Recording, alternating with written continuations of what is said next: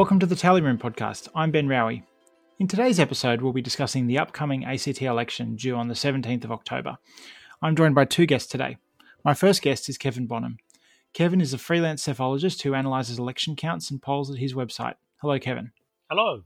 And my second guest is Stewart Jackson. Stewart is a senior lecturer in the Department of Government and International Relations at the University of Sydney.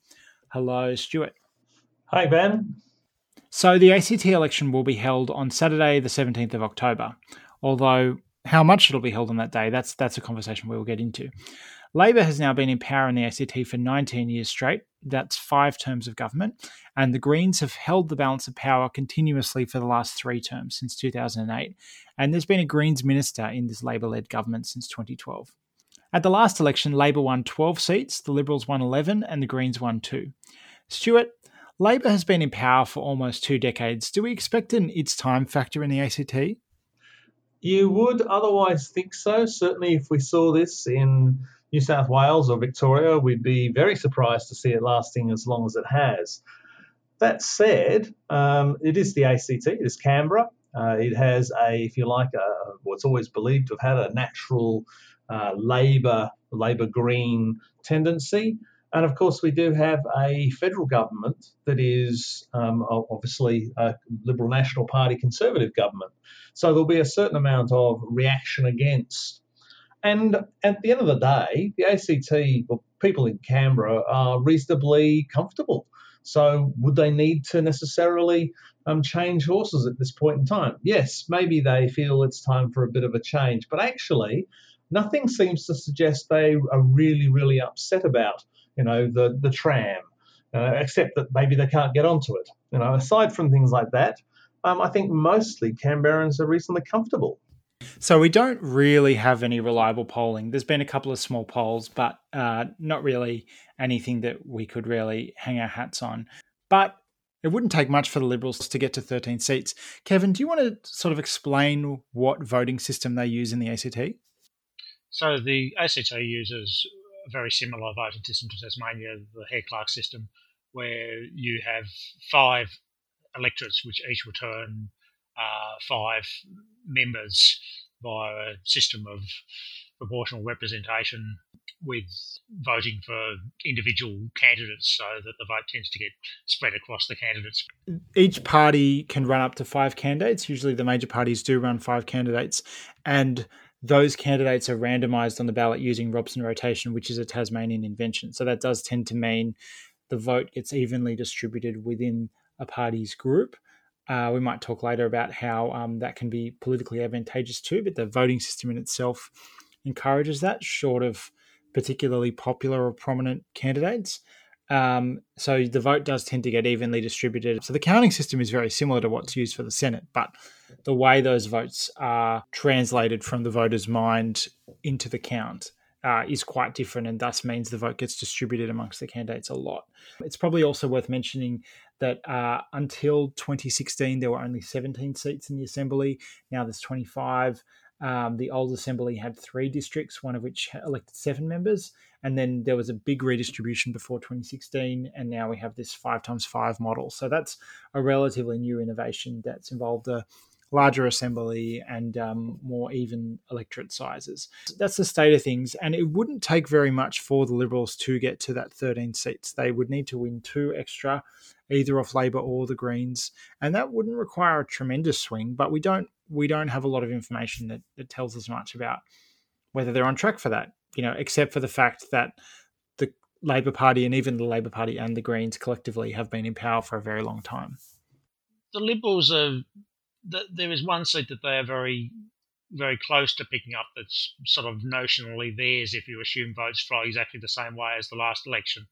But beyond that, it does require uh, quite a, a big swing. And so it's also important to consider uh, alternative pathways for the Liberals to to form government if if some fourth party can win a seat somewhere, then and they will work with the Liberals, then the Liberals only need only need 12. And I, I, I, think that, you know, sort of 12 is much more plausible than 13. 13 does actually, uh, does actually need a much bigger swing than is obvious when you just look at the votes based on individual uh, candidates. But uh, these, as with the last ACT election, we, we see sort of a very large flood of uh, minor parties uh, contesting this election most of them not particularly prominently, and um, most likely they're just taking votes off each other and uh, driving up the uh, the exhaust rate. Few of them appear to be prominent prospects. There has been some interest in the the, the Belco party, which is only running in uh, one seat and has a former uh, um, Liberal leader on its ticket, but um, sort of opinions vary as to whether that's a contender. And uh, a lot of them are just sort of not you know they're going to poll one or two percent and do nothing. It's Hare Clark is not a very good system for obscure fourth parties to run in. Historically, the ACT did tend to have more parties or independents in the assembly, right? Like the, I mean, it was a different voting system, but the first assembly had a tremendously large crossbench. But even more recently, there there there were Democrats and there were also more conservative um, independents who held seats. And the Liberals have never won a majority in the ACT. So while there has been periods of Liberal government, that was always with the support of those other forces, which currently don't exist in, in the parliament. Labor has only ever won majority government for one term, and that was to 2004 to 2008. But they have otherwise been able to form what it seems to be a pretty stable and consistent alliance with the Greens. That's a bit of a weakness for the Liberals that they don't really have any natural partners in the ACT who would be in a good position to help them govern what is traditionally a, a centre left jurisdiction.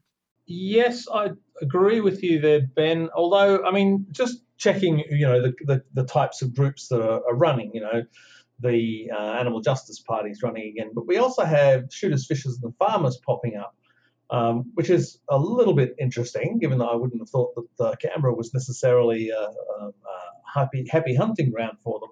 But there are a, variety of, of parties appearing this time that I think might just be a little bit on the on the right as opposed to necessarily being on the left. You know, Animal Justice Party would normally be expected to be there.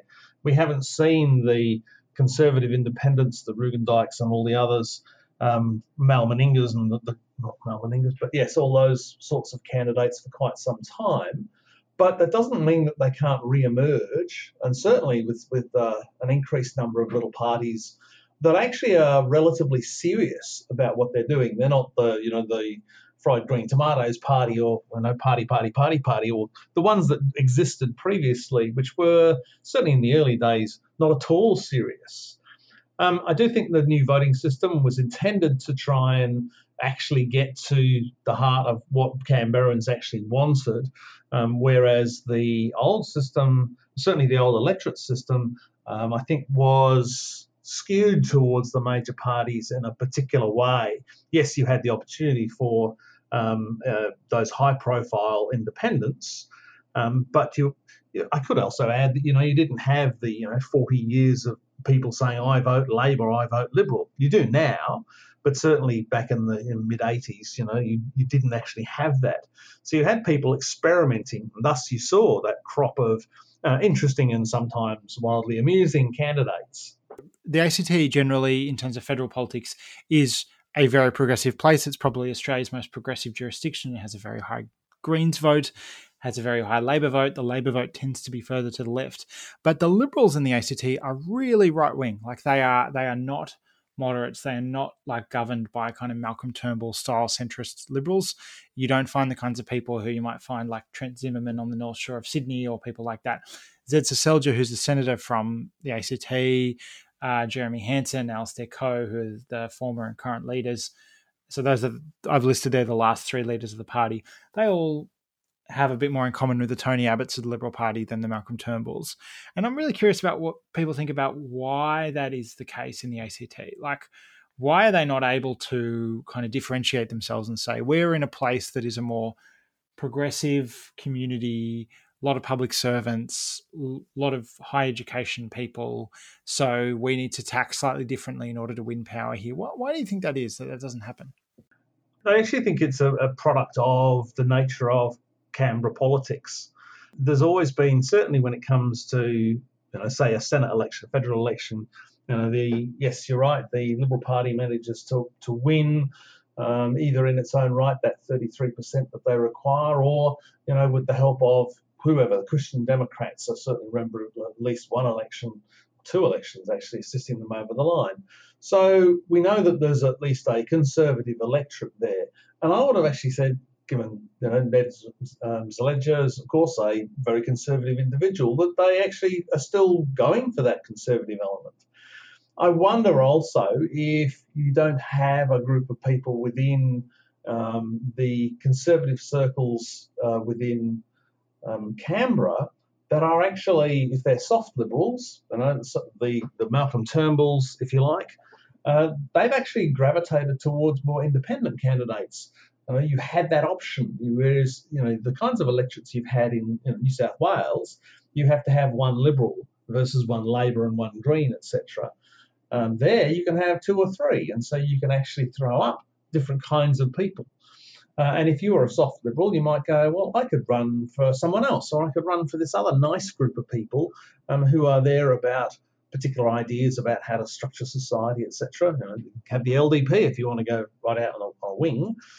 Um, so I wonder if it is uh, necessarily the nature of the electoral system itself that's tended to you know, have the, the Liberal Party as a very conservative organisation, a bunch of independents as, if you like, the soft liberal version or the, the left liberal, for want of a better term, version, and then you're into the Labor Party, and of course you'll have your mainstream Labor, and then you'll have the Greens because they've been around in the in the Parliament for quite some time now, so they can occupy that other left spot.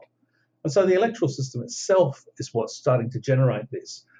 Whether it continues, because those uh, that that crop of uh, conservative, lightly conservative or light blue uh, liberals have tended to drift away.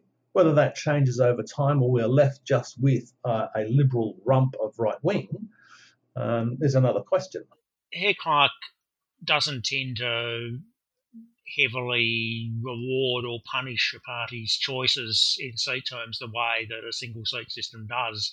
So, sort of, no matter what you do, you you end up getting more or less the same the same number of, of seats plus or minus a few, and uh, that tends to mean that if a party goes towards its ideological inclination, it, it, it doesn't get obvious punishment for it. Um, you don't, you don't, you know, there's, there's, not really anything you can do in Hare Clark that gets you wiped out. So the, the, the, the pressures on parties to be sort of moving somewhere towards the centre are probably weaker than they are in other systems. I do wonder what the impact internally on the way the Liberal Party functions of being in a city where the federal government is the Liberals, particularly with the Liberals being in, in government, but even when they're not in government, you know, there's a lot of staffers around. There's a lot of um, uh, people whose interest in politics is very much driven by what is happening federally and aren't necessarily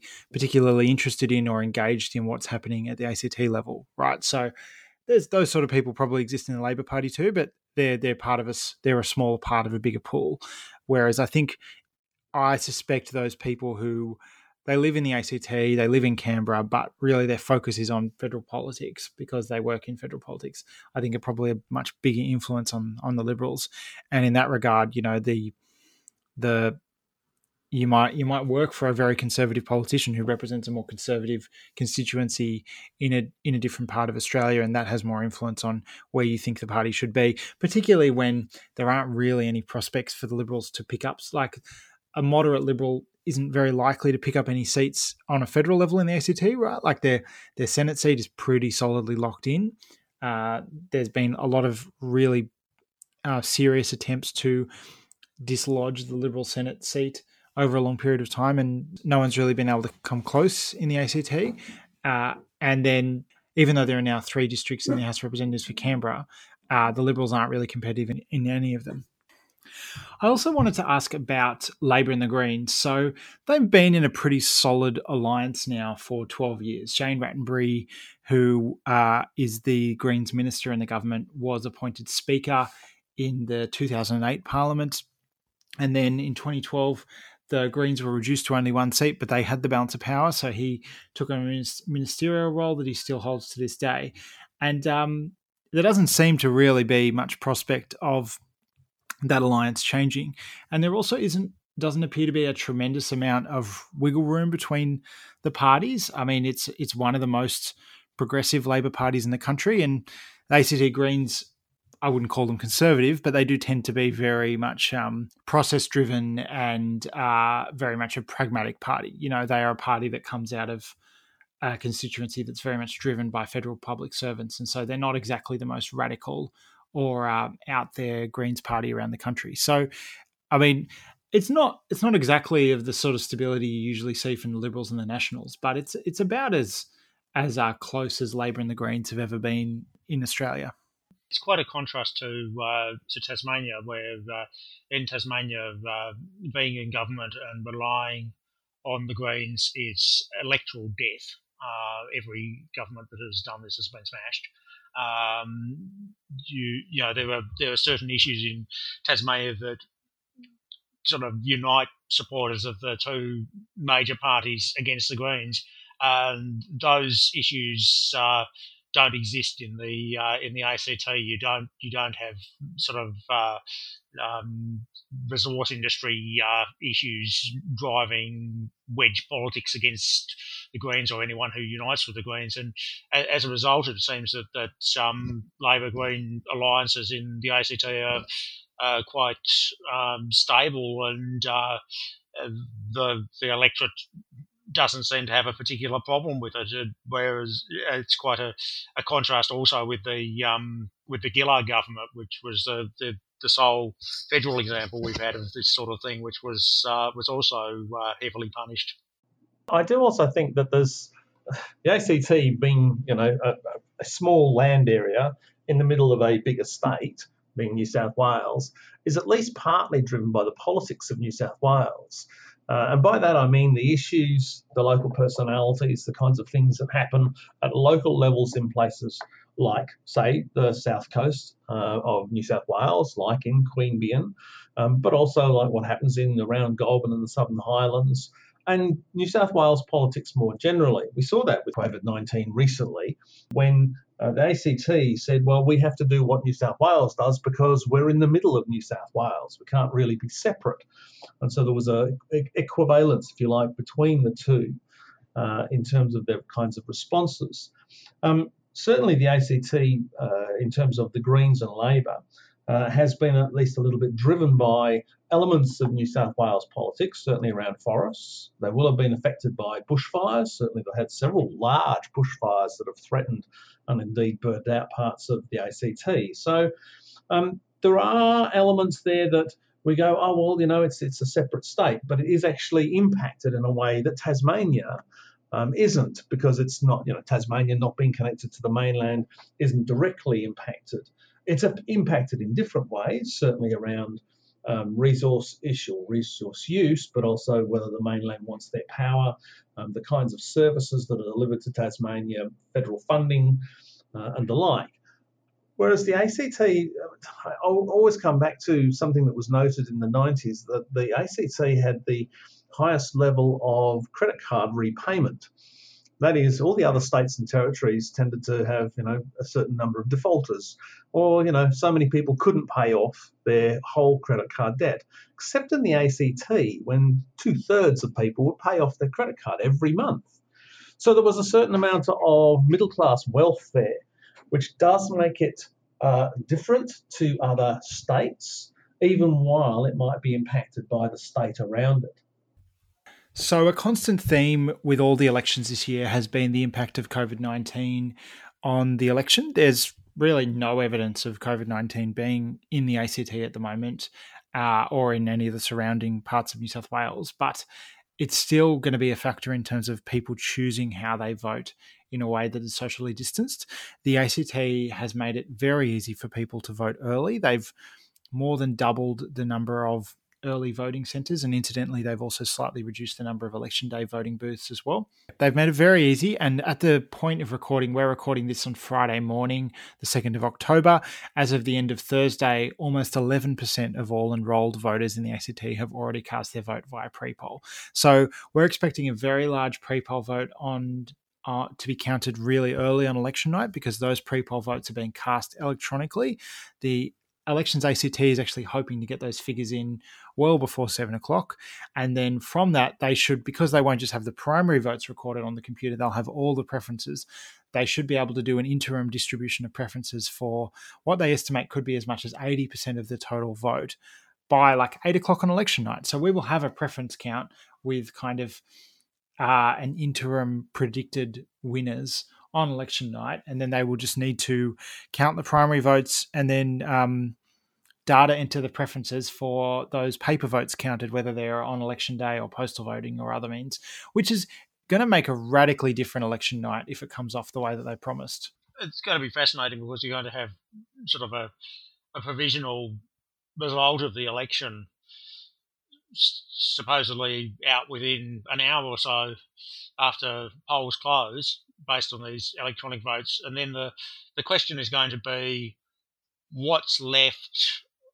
How atypical is it if it's you know if it's a lot of if it's a high weighting of postal votes that might boost things for the Liberals to a degree, um, but if then again if it's you know sort of a lot of votes cast on the day may well favour the left more.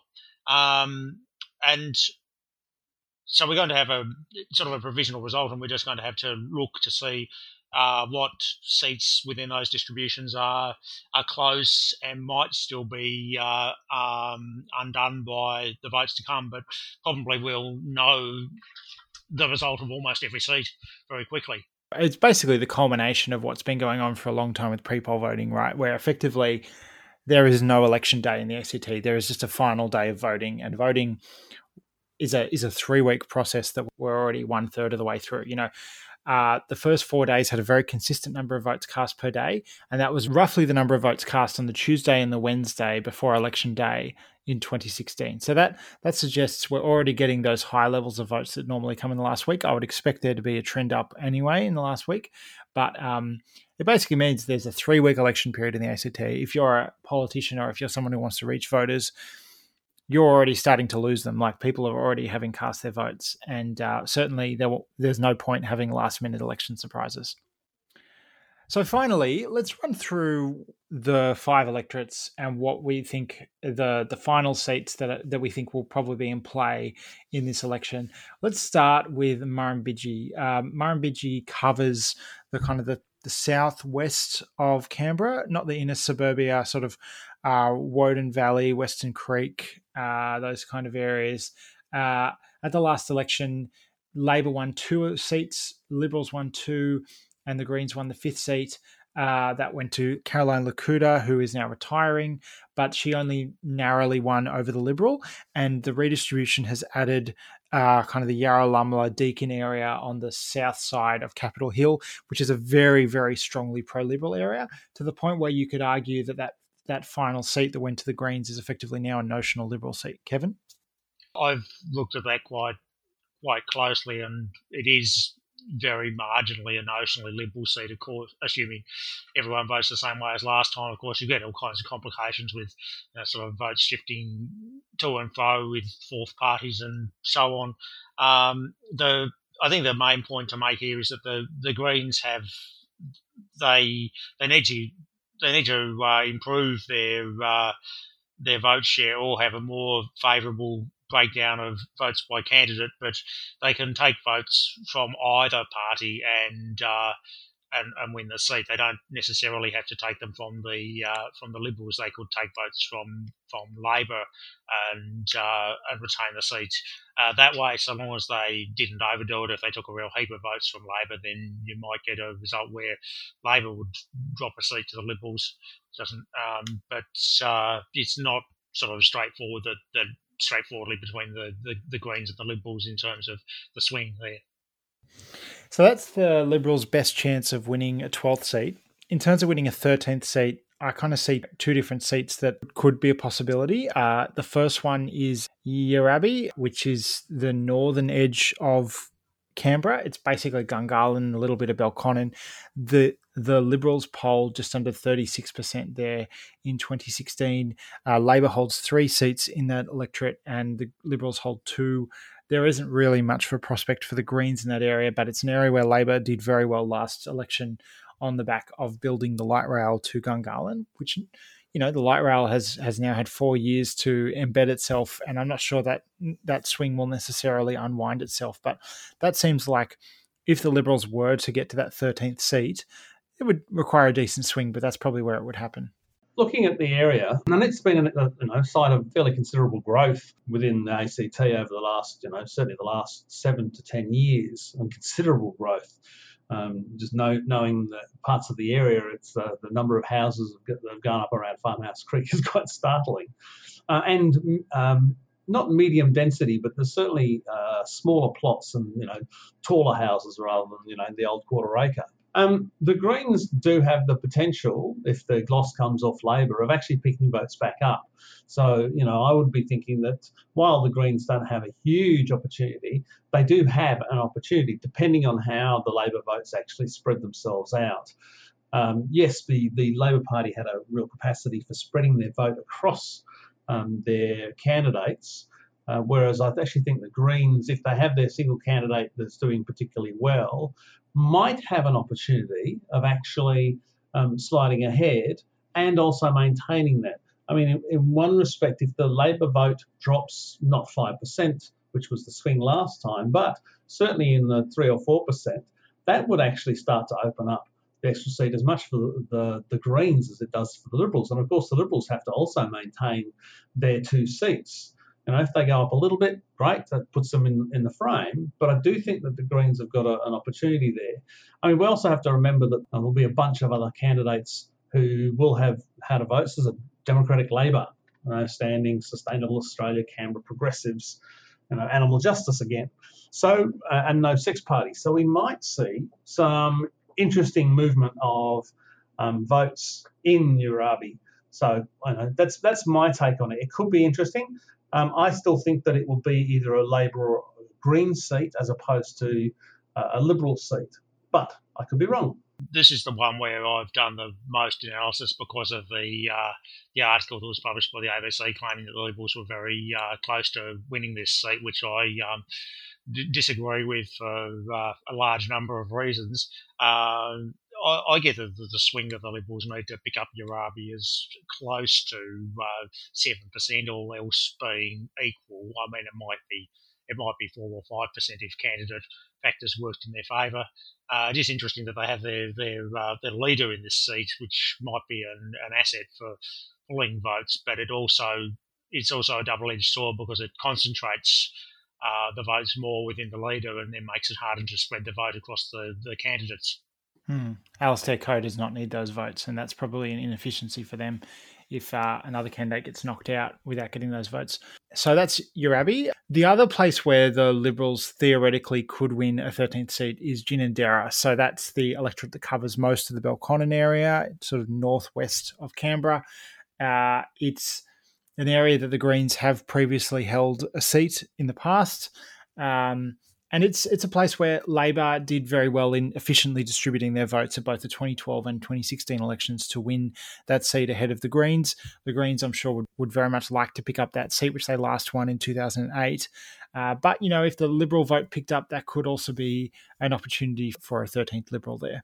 I think this one is very difficult for the Liberals. They need a very large swing to get themselves to the point where they can uh, withstand the preference flow between the Greens and Labor when one of those is knocked out? I think there's something else in this with the the, the Belco party and Bill Stefaniak um, running. Um, there's, uh, I think, a, an interesting mix of other parties that might actually, you know, this is where shooters, fishers, and farmers are running, might actually start to uh, impede the Liberal Party. Uh, in terms of taking away from their primary. Yes, some votes will come back on preferences, but not all necessarily. They may scatter. So I actually think this one's actually going to be tricky for them um, and could be where the Greens could also um, profit, if you like, uh, from you know perhaps climate change justice party, uh, actually also channeling a few votes potentially through to them. They have three candidates, therefore, and people numbering to five will quite possibly go to either Sustainable Australia or more likely directly to the Greens. So uh, this is the one. These are the seats where I actually think there's a, a real opportunity. The Greens got close last time. Um, they would be hopeful of winning there. Uh, if if the limited polling we've seen uh, says anything, that might actually be the place where the Greens could pick up a seat. I don't see the Liberal Party winning there. As Kevin said, they need a very large swing. They do have some other uh, organisations, parties that will be pulling primaries certainly off them and then allowing them to scatter. So I think it'll be uh, a little bit more of the same, perhaps the Greens getting up over the third Labor. We talk a lot as if we're assuming the Liberals are going to gain ground, but of course they, they could lose ground. We don't really have a lot of polling here. There could well be a scenario where the government increases its majority. And the other two electorates are probably the places where that could happen. Brindabella, which covers the Tuggeranong area in the south of the territory, uh, is the strongest area for the Liberals in terms of uh, seats. It's the only place where they hold three, although interestingly, their primary vote was a little bit lower than in Murrumbidgee, but they did win three seats. It's entirely possible they could lose that third seat, probably to Labor rather than to the Greens or to some other candidate. Uh, and then we also have Kurrajong, which is the kind of inner city heart of the territory covers the inner north, a little bit of the inner south. It's a very good area for the Greens, and it would not be inconceivable that we could see the left winning four seats there, either the Labor Party picking up a third seat or the Greens picking up a second seat and depriving the Liberals of a seat there. So, you know, while the Liberals are probably focused on their opportunities for gains, those those two districts are also worth watching. Brindabella, this was a strange seat last time because the Sex Party um, outpolled the Greens and finished, I think, seventh after preferences. They were quite competitive. It's also an odd one because it's one where Labor did extremely well on the spreading of the votes between their candidates. And uh, despite starting half a quota behind, they actually came uh, came quite close to beating the uh, the Liberals with the addition of uh, Greens and Sex Party preferences. So uh, it is quite close on paper there. And it is one that you know, sort of people are talking a lot about the, the prospects of you know sort of how do the Liberals pick up two seats, where can they do it, um, but not so much about the fact that Labor is uh, one seat short of majority government, and this was a very close seat last time in the end. Yeah, Brindabella, it should naturally be. I, remembering the area, I, I, once upon a time worked down there. Um, it should be a natural conservative area. Um, they copped a you know fairly sizable swing at the last election, um, and that's you know where the Sex Party suddenly roars into contention with almost eight percent of the vote. Well, Sex Party's not on the ballot this time. There's the bunch of other parties, you know, Shooters, Fishers, and Farmers, Sustainable Australia, Liberal Democrats. Um, it's quite a goodly ticket there, and it would otherwise favour um, the Liberal Party simply because there isn't that sex party rechanneling, if you like. Um, so I actually think that the, the Liberal Party, um, I wouldn't have thought that they're on target to lose the seat there. I'd actually expect them to rebuild their vote down there, and I would be looking for them to actually consolidate that third seat. And and I think it was you know, almost fortuitous for the Labor Party to almost win the seat, but I think it will be actually unlikely this time round. I mean, that said, uh, you know, you never know what, what can happen in a big city. I don't see the Greens as getting up, but they've been at a higher vote before. They've been at a, you know, uh, over or at half a quota previously, so it could happen. Um, I still see the Liberals actually um, consolidating that third seat, though. There's one point on the, the policy issues you've mentioned about you know, light rail and development. Um, light rail is an issue um, of, of, an odd sort. Uh, I have family that live in Canberra, and their complaint about the light rail is not that it's disrupted everything, not that they have to get used to you know, the, the lack of buses and the new light rail. It's their complaint is that they can't get on. They live in places like Lyneham and areas that are relatively close to the city, um, and it's full by the time it gets to them. So their issue is actually they want more light rail so they can actually get on. Um, the development issue again is one that uh, will always impact the ACT given its very um, uh, uh, low-rise nature. It's very open development. Um, but actually, revitalising the inner, inner urban areas uh, is something really positive for the area. And I think actually people who are living in those inner urban areas recognise that the uh, the revitalisation of a number of the old housing settlement areas is actually really positive. Um, it'll actually make the place uh, perhaps a little more livable. Um, certainly, as you come down Northbourne Avenue and you, you're running into all the the uh, rebuilding of the old flats. Um, yes, it looks like a bit of a building zone, um, but actually the, the, stuff that's going up there now um, looks a lot better than some of the old stuff that was built out of the 70s. So, you know, development will always be an issue. You know, can I get a house that's at least vaguely close to a parkway or close to where, where you work, you know, in one of the departments? Um, but that's just the nature of you know, the ACT. You have nice wide roads. Everybody drives you know, reasonably well. They now have a, a, an improving public transport system. It needs to go a bit further, but you know, this, this all comes back to that very comfortable nature of Canberra. I was listening to a Canberra Times podcast where they did talk about uh, how, possibly more so than would be the case in a bigger state, the look of Canberra and the, the shape of Canberra can be quite significantly affected by whether there is a Labor led government or a Liberal led government. In that the Liberals are very much, their agenda is about opening up new suburbs on the outskirts of Canberra and expanding Canberra outwards, whereas Labor has very much focused on expanding Canberra upwards and concentrating development within the already developed areas. Although, of course, there is the Molonglo Valley development uh, in the in the west of the territory.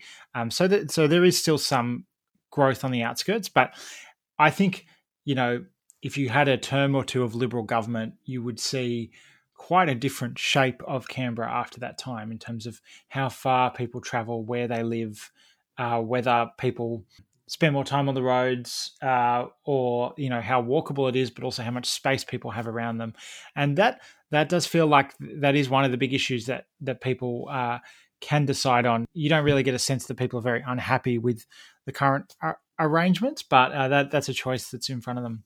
Well, you know, just sitting on that, I mean, the Barton Highway redevelopment, you know, out to yes, yes, having you know, the potential to have large developments um, out there as a dormitory suburb, and not unlike you know how Queanbeyan at times and the you know uh, Oak Flats and the areas around there have become partially dormitorised. You know, they become the dormitory suburbs. Um, so I think you'll see it around. Yes, that means that the highways, etc., have to be rebuilt. People have to be able to travel there. There is bus services, but they're privately run and uh, not super efficient. So there will be complaints from people about why isn't Labor doing X or Y or Z. Um, I noted that the uh, the um, Progressive Party or Progressive Independents are wanting a more accountable um, government. As governments become unaccountable, yes, it's nice, but we also want accountability. So this that, that actually plays back to your original question about, um, you know, is 12 years too long? You know, perhaps there's a, a you know, or longer. Uh, is there a need for the Labor Party to be out of office for a term or two so that uh, people can then go, oh, actually, we did like what we had? So that's about it for this episode of the Tally Room podcast. Thank you, Stewart and Kevin, for joining me. Thanks, Stewart. Thank you. And thanks, Kevin. Very welcome. You can now find the Tally Room Guide to the ACT election in full published at www.tallyroom.com.au slash ACT 2020. The guide features profiles of all five electorates. I'll also be jumping in on the blog with occasional updates. Uh, there's an update uh, today on Friday uh, about the distribution of votes within the major parties that has a big impact Uh, in terms of distribution of votes between candidates within the major parties that can have a, a big impact on who wins. You can find this podcast on your podcast app of choice. If you like the show, please consider rating or reviewing us on iTunes. You can follow the Tally Room on Twitter at the Tally Room or like us on Facebook. This podcast is made possible thanks to the generous support of our donors on Patreon. Sign up at patreon.com slash tallyroom. Information about this podcast is available at tallyroom.com.au and you can email questions or feedback to the tallyroom at gmail.com. Thanks to Chris Bro for writing the music you hear in this episode. Once again, thanks for listening.